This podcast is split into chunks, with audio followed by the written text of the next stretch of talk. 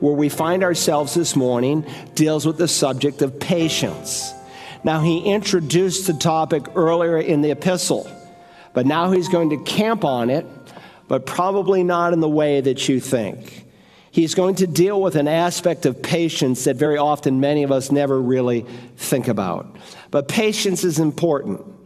It enhances our testimony and it really allows us to enjoy life.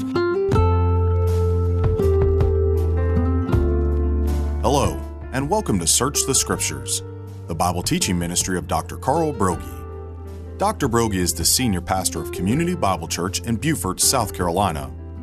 Today, Pastor Carl begins his new sermon titled Developing Patience from the book of James, chapter 5, verses 7 through 12. We will see that having patience is important because it enhances our testimony and allows us to really enjoy life. Let's join Pastor Carl as he begins in James chapter 5, verse 7. I want to invite you this morning to take your Bible and turn to the Epistle of James, chapter 5. If you are new to the Bible, you might want to use the table of contents, or you can just find Revelation. Most of us know that's the last book. If you scan back just a few pages to the left, you will come to the Epistle of James. James is what we refer to as a general epistle. When you think of the New Testament, there are four principal sections to the New Testament. First, there's the historical books. The historical books would be the Gospels and the book of Acts. So you have Matthew, Mark, Luke, and John that run through the life of Christ. And then you have the book of Acts that uncovers the next 30 years of church history, starting with his ascension. After the historical books, you have the Pauline epistles 1 Corinthians all the way through Philemon. And then after the Pauline epistles, we have what we call the non Pauline epistles, or sometimes we call it the general epistles. Or very often, historically, the church referred to this section of the New Testament as the Catholic epistles. Catholic is a combination of two Greek words, kathos. Kathos, it speaks of whole and allos. So kathos according to allos whole. So literally according to the whole. In other words, the general epistles were not written to a specific church or location, but they applied generally to the church at large. And really, this is the understanding when we speak of the Catholic Church. We're speaking about the universal body of Christ the people of God wherever they may be. And so in the Apostles' Creed, not written, of course, by them, but summarizing their doctrine, it says, I believe in the Holy Catholic Church. We're saying, I affirm the universal body of Christ, that it's not just us here at Community Bible Church, but there are born again believers across the world. Or in the Nicene Creed, written about 325 AD, we believe in one holy Catholic and Apostolic Church. So Catholic simply means universal.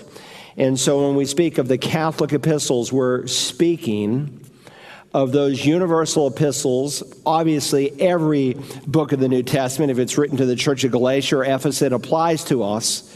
But there are some books that were written in a broad way for believers wherever they might be found.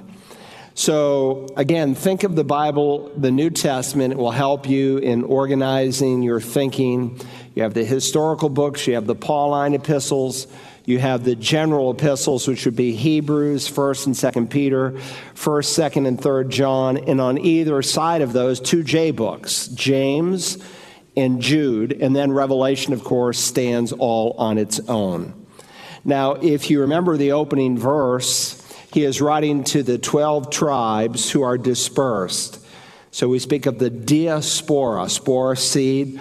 These people were scattered like seed, largely, of course, due to persecution. So he's writing to Jewish Christians. This is one of the earliest books written in all of the New Testament. Some think this was written right after Matthew and even before Paul wrote Galatians. But it's early on in the New Testament, and we underscored why that was important for us to know in the opening message in this series. Now, this morning, we want to focus on verses 7 through 12, but let me give you the broad context. And I hope by the time we're done with James, you can think your way through the book. See, if you have the big picture of any book of the Bible, then the details begin to take on meaning. So that when you think of James, uh, I know there's something in James about maybe faith without works and the tongue. No, I really want you to be able to kind of think your way through the whole book. And then it becomes a tool in your life, not just as you're edified by the truth that's found in it, but also in helping others, your children and those whom you disciple. So when a question comes up, you can put in your mind the framework of the book. So we've seen that when you read a book over and over and over again, you begin to see the component parts. And this epistle divides into three sections. Chapter 1, of course, deals with the development of your faith. Chapters 2 through 4, the distortion of faith. And then chapter 5 with the display of faith. So we opened up with chapter one and we focused on how God develops our faith. And he uh, underscored for us three problems. And many of you have written out in the margin the major highlights of each chapter. So if you remember in chapter one, he dealt with the problem of pain. Then he dealt with the problem of temptation. And then he dealt with the problem of not applying God's word to your life, being just a hearer but not someone who takes what he hears and puts it into shoe leather. And so, chapter one speaks to how our faith can develop or progress. When you come to chapters two through four, you turn a page, you turn a corner in the epistle, and he deals with the distortion of faith. And of course, he speaks of the distortion of faith as it relates to our testimony, as it relates to our tongue, and as it relates to things that we are to avoid. So he spoke about our testimony, our relationship to other people, and the good works that should em- emulate from our life. Then he spoke about our tongue, that a mature believer has control over his tongue. And hopefully, he is beginning to speak the wisdom that comes from above. And then in chapter four, he dealt with those three things that we should avoid. He deals with the problem of worldliness. God has not called us to be shaped by the world but we are to be transformed through the Word of God that we might be distinctly, distinctively different from the world. And so the whole church growth movement that started largely in the 1990s tried to emulate the things that the world would find attractive in order to draw them into these churches. And so we saw this huge mega church movement grow across the land. And so we have the largest churches in our history with the least amount of influence. And our nation, instead of becoming uh, shaped and influenced by the light and salt of the body of Christ, we've become like them. It is not our likeness to the world, it's our distinctiveness from the world. So he deals with the problem of worldliness in chapter 4. If you remember, then he dealt with the problem of judging how we're not to unfairly judge my Christian brother. And then, third, he dealt with the problem of perspective. And he just reminded us that our life is like a vapor that appears for a moment and then vanishes. And then, if you remember, we came last time to chapter 5, where he begins to unfold the display of faith. If you were here last week, we dealt with verses 1 through 6, where he underscored our possessions and he wants us to have a godly perspective on the things that God has entrusted us with, even when people are unfair with us and do not pay us an honest day's wage. And then, of course, when we come to verses 13 through 18, before the conclusion in the last two verses, he'll deal with physical healing in prayer. And those two, of course, are wed together. But sandwiched between the two, where we find ourselves this morning, deals with the subject of patience. Now, he introduced the topic earlier in the epistle, but now he's going to camp on it, but probably not in the way that you think. He's going to deal with an aspect of patience that very often many of us never really think about. But patience is important. It enhances our testimony and it really allows us to enjoy life. James 5, we want to begin reading verse 7. Therefore, be patient, brethren, until the coming of the Lord. The farmer waits for the precious produce of the soil, being patient about it until it, it gets the early and late rains. You too be patient. Strengthen your hearts, for the coming of the Lord is near. Do not complain, brethren, against one another, so that you yourselves may not be judged. Behold, the judge is standing right at the door. As an example, brethren, of suffering and patience, take the prophets who spoke in the name of the Lord. We count those blessed who endured. You have heard of the endurance of Job and have seen the outcome of the Lord's dealings, that the Lord is full of compassion and is merciful.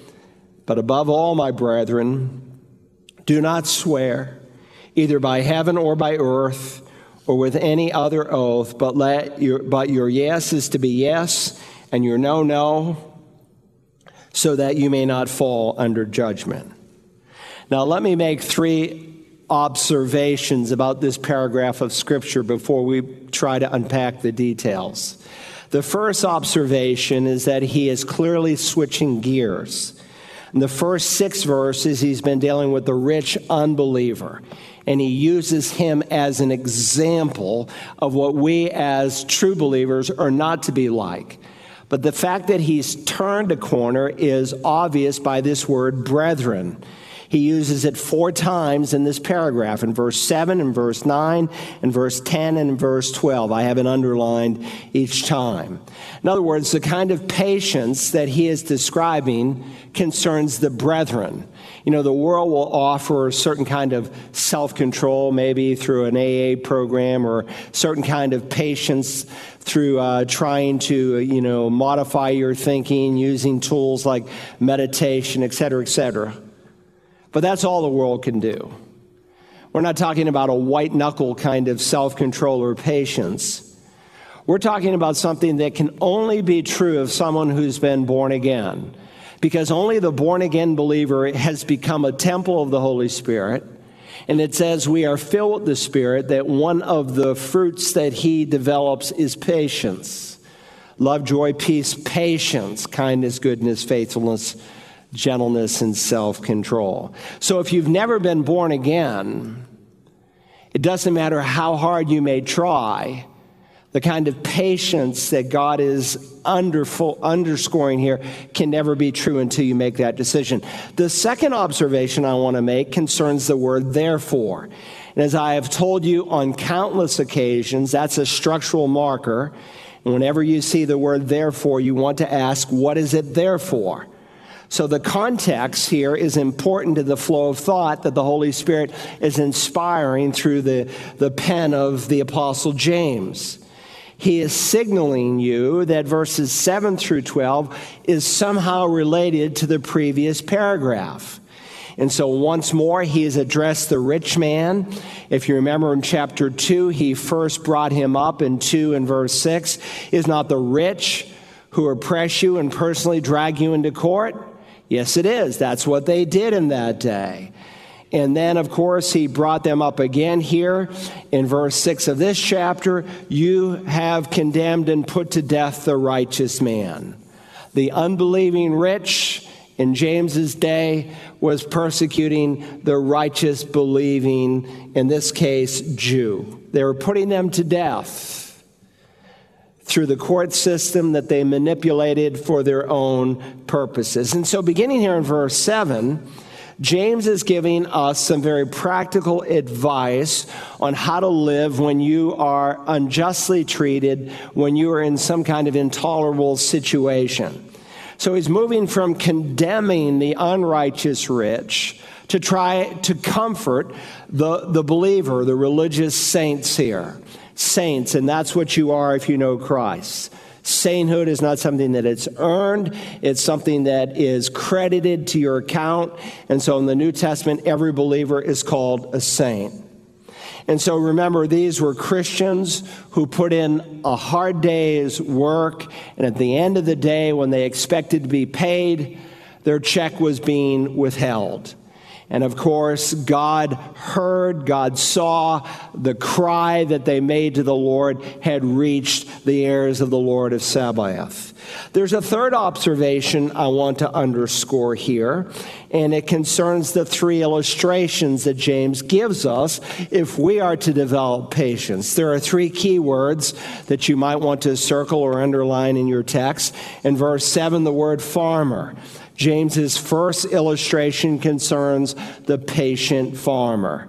The second illustration comes in verse 10, and it's the word prophets. We're going to look at the patient endurance of the Old Testament prophets to see what we can learn from them.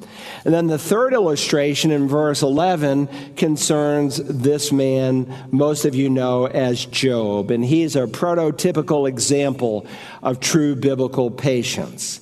So James wants to build his case for patient endurance through these three illustrations. And that's really our outline this morning. Principle number one on your note taking outline if you're listening online, there's a place where you can. Uh, print it out if you wish. Like a patient farmer, we are to wait for the return of God. Like a patient farmer, we are to wait for the return of God. So he's talking about developing patience, especially for those who've been unjustly treated. There's a lot of talk today about ill treatment and a lack of justice. But most of it, as it's being unfolded by our culture, has nothing to do with Scripture. In fact, it's antithetical to what the Scripture says. So if we want to understand true biblical justice, pay attention this morning. Notice how verse 7 begins Therefore, be patient, brethren, until the coming of the Lord. Now, that word patient, it appears four times in six verses. Twice here in verse 7, once in verse 8, and then again in verse 10. So it's obviously pretty important. It's the Greek word macrothumia, you can hear two English words that come directly from the Greek. Macro, that means large or big. Thumia, we get our word like thermometer or thermos from it. And so putting the two words together, it literally meant someone who is long tempered and it's one of the attributes of God. And he's describing here a person who takes a long time to get angry. He is not a short tempered person. He is a person with a long fuse and not a short fuse. And again, that's an attribute of God. In fact, the Apostle Paul uses the same identical word, macrothumia, in the love chapter. My wife taught in Woman's Life this year, 1 Corinthians 13, and dozens of the women in our church memorized that whole portion of Scripture. And there it is translated patient. Love is patient. Love suffers long, you could say. Though closely related to this word, we saw earlier in the epistle, in the opening verses, the word endurance. He says, My brethren, not if, but when you encounter various trials, you are to let those trials have their perfect result, that you are to endure through them. It's the same principle, but it's slightly a different word. In the opening chapter, the word that's translated endurance or patience, depending on your English Bible, deals with trying circumstances. In this particular section, he's dealing with trying people, difficult people. You got any difficult people in your life? Pay attention this morning. Therefore, be patient, brethren, until the coming of the Lord. Notice the farmer waits for the precious produce of the soil, being patient about it until it gets the early and late rains. So again, he follows up the previous paragraph of those who had their wages withheld, and for some, their lives were lost either through a lack of food or they were literally murdered by the court system. And we went through that last time. Therefore, be patient. In other words, you can't go around with the attitude, some sourpuss, like, hey, this isn't fair. This is unjust and you're always, you know, bitter and angry like you're some kind of a victim. No, he says, be patient. Notice until the coming of the Lord.